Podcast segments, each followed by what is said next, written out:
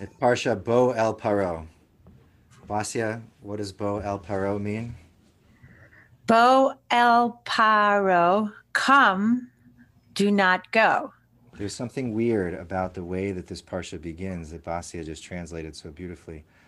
Really, what it should say is something else. Lech El Paro, go to Pharaoh. But instead, it is come, Bo, and not go, as if Moshe is being beckoned into the presence of Pharaoh by God. As if God is standing not on the other side of Pharaoh, but right next to him. What was Moshe meant to find there? What divinity is there to be found next to a tyrant?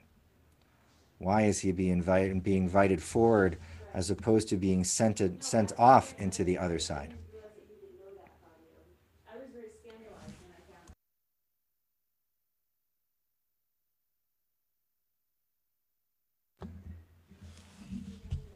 That's what we're going to talk about tonight. In this incredibly fragile moment in which we feel relief and yet still search for healing, what will he, where will healing be found? We're in an absurd dance with people on the other side of us that are spinning us round and round in such a way that we've never been before, but in fact, actually, in certain ways, taking us back to where we've been before old hatreds, old ideas, renewed afresh, as if they were never gone. What should our first steps be? When I was 19 years old, I met a very senior diplomat who was negotiating with the North Koreans. This was in the 90s, so it was Kim Jong Kim Jong Un, not Kim Jong Il. But the issues were much the same. And um, upon not at all being requested to share my opinion, I exposited loudly, expostulated loudly and longly about what I thought, which was just if we knew how to talk to each other as human beings, if we could just reach out our hands in friendship with sincere hearts, all the problems would going away. Really, it was just that the North Koreans needed to be listened to in a certain kind of way. At this rabid display of 19 year oldness, this senior diplomat who was in his 60s was, in fact, struck speechless upon reflection for different reasons than I initially thought when I was young. He shook his head and said to me, You have no idea who you're dealing with. Now, after many years of strong effort and intense therapy, I have been cured of being 19 for the most part. But I have to tell you that it's in the last four years, there was an article of faith that I still held, which I think I hold no more, which is that if we just have enough sincerity, enough openness, enough friendship, that the world would pivot. It would spin on its axis, it would move on its fulcrum that heart was the lever, openness was the lever that would move mountains. And I just don't believe that anymore. So, what are we to do when confronted with a non truth? How do we speak our truth? How do we find healing where people are still pounding at the fracture? When the word unity means, well, like it says in the movie, I don't think that word means think means what you think it does. How do we move forward from here? I want you to lean in because this week's Parsha tells that truth in a way with a directness that I just have never experienced before. So much of the wisdom of the Torah has been revealed to me in the past four years. And that what you realize is the Torah was born of battle, born in strife right? Grown under like the seeds of uh, under the um, auspices of terror, in a place that wasn't safe, and yet it flowered nonetheless and created safety and truth. So lean in and listen to the truth of the Torah. Torah, Bo El Paro, we're being called into something profound in this particular moment to which we must pay attention and we must pay heed. I've wondered all the years that I've been a rabbi, why was it necessary for the 10 plagues to happen for us to be taken out of Egypt? Couldn't the Kadosh Baruch Hu, in infinite wisdom and ultimate creativity, found another way, a kinder way, a gentler way to remove the people from their oppression? Why the confrontation? Why the conflagration? Why the rivers full of blood and the people full of suffering? What was happening? But the beginning of the Parsha tells us exactly why. Leman shiti ototai so that I shall put my signs amongst these people. See, the thing about oppression is that it can't be ended, it must be defeated. Because unless it's defeated, it never ends.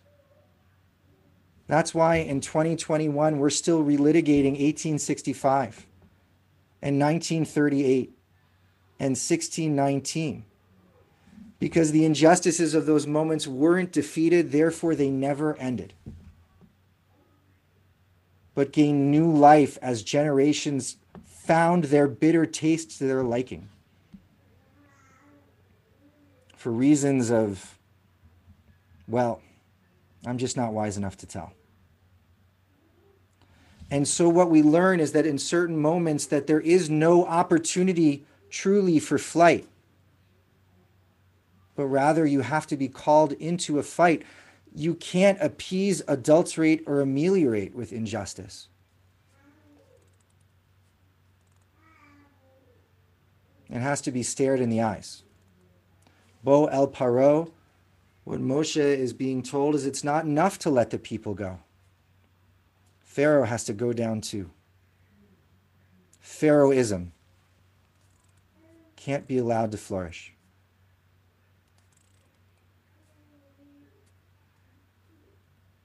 You know, something funny happens in the middle of this Parsha because this is the middle of the story, not the end. We're in the middle of the plagues. The people aren't ready to go yet. It hasn't hurtled to its inevitable, horrible conclusion. We haven't packed matzah on our back before it was baked. We haven't taken what little belongings we had. We haven't left. And yet, in the middle of the Parsha, do you know what happens? The instructions for the first Seder are being given. The Haggadah exists when there's nothing to Haggadah about yet. We start telling of the story of the leaving before we're left. And what occurs to me as someone who loves the Torah and loves its Hebrew is that that word that I said at the beginning, ototai, my signs, is one small twinge away from being otiotai, my letters. While in Egypt, the Jewish people were pushed to start telling the story of the Exodus. Because they realized that at a certain point, the battle was not only physically with Pharaoh, but about with the hist- what history would say about Pharaoh. And thus, the people, through hard work and through suffering and through incredible bravery, started to tell a story of redemption before they were even redeemed.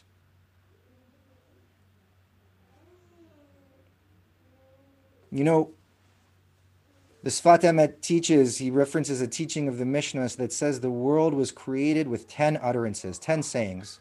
It loses a little bit of the thing when you move from the Hebrew to English. Utterance is not just a sexy word, I'm sorry.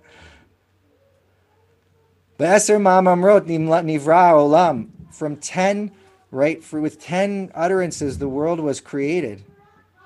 But there are Rishaim, there are people out there who, with their speech, are trying to destroy the world. With 10 plagues, the world was undone.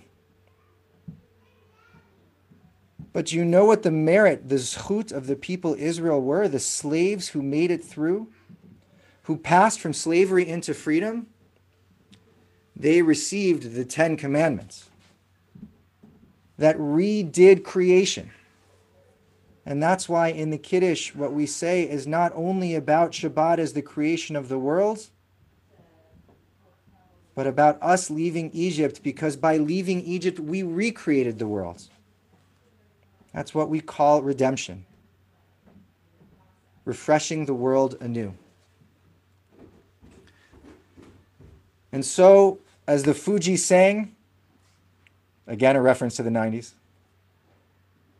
The record is not over yet. This isn't the end of the fight, it's the middle. And what is it the con- what is the confrontation required of us? What is the bravery needed of us? Is to fight for the story of what the last years of horror meant. We need a Haggadah. There are so many who are going to try to twist, try to deny, try to sweep under rugs into closets and behind doors. All of the depredations, all of the deprecations, all of the suffering that we bore witness to. But do you know what the primary job of Jews is in the Torah? To be witnesses, to be Mekayem, to be Me'id, to testify to the truth of the Torah. Will you testify to the truth of what we experienced, what we saw before our eyes, and how easy it was to slide down the slippery slope of the injustices that never end, ended? And more than that, are you willing to write the story of the Exodus from this moment? Where is the Geula? Where is the redemption? With what shall we be redeemed? How will our own feet lead us into a different place? Now is the time for the war of the story, the battle of the Haggadah, the confrontation to preserve the truth, and to write the narrative of how we again left Egypt. Now it's different this time. When we were in Egypt last time, we were at the bottom of the rung. So many of us safe in our homes are at the top.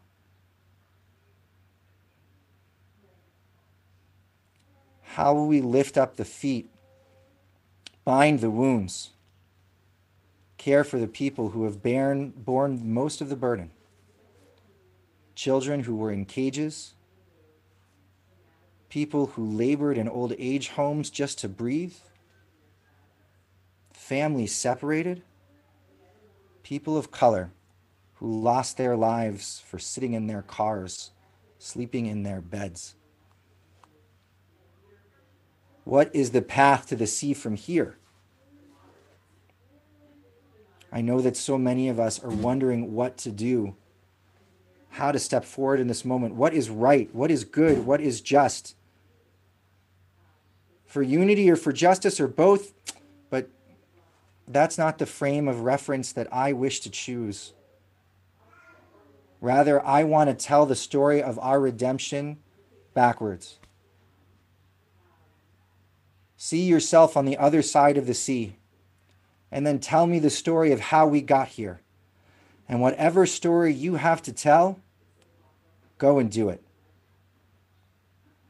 Redemption justice, freedom. Those are the words that we should be using right now. Shabbat Shalom.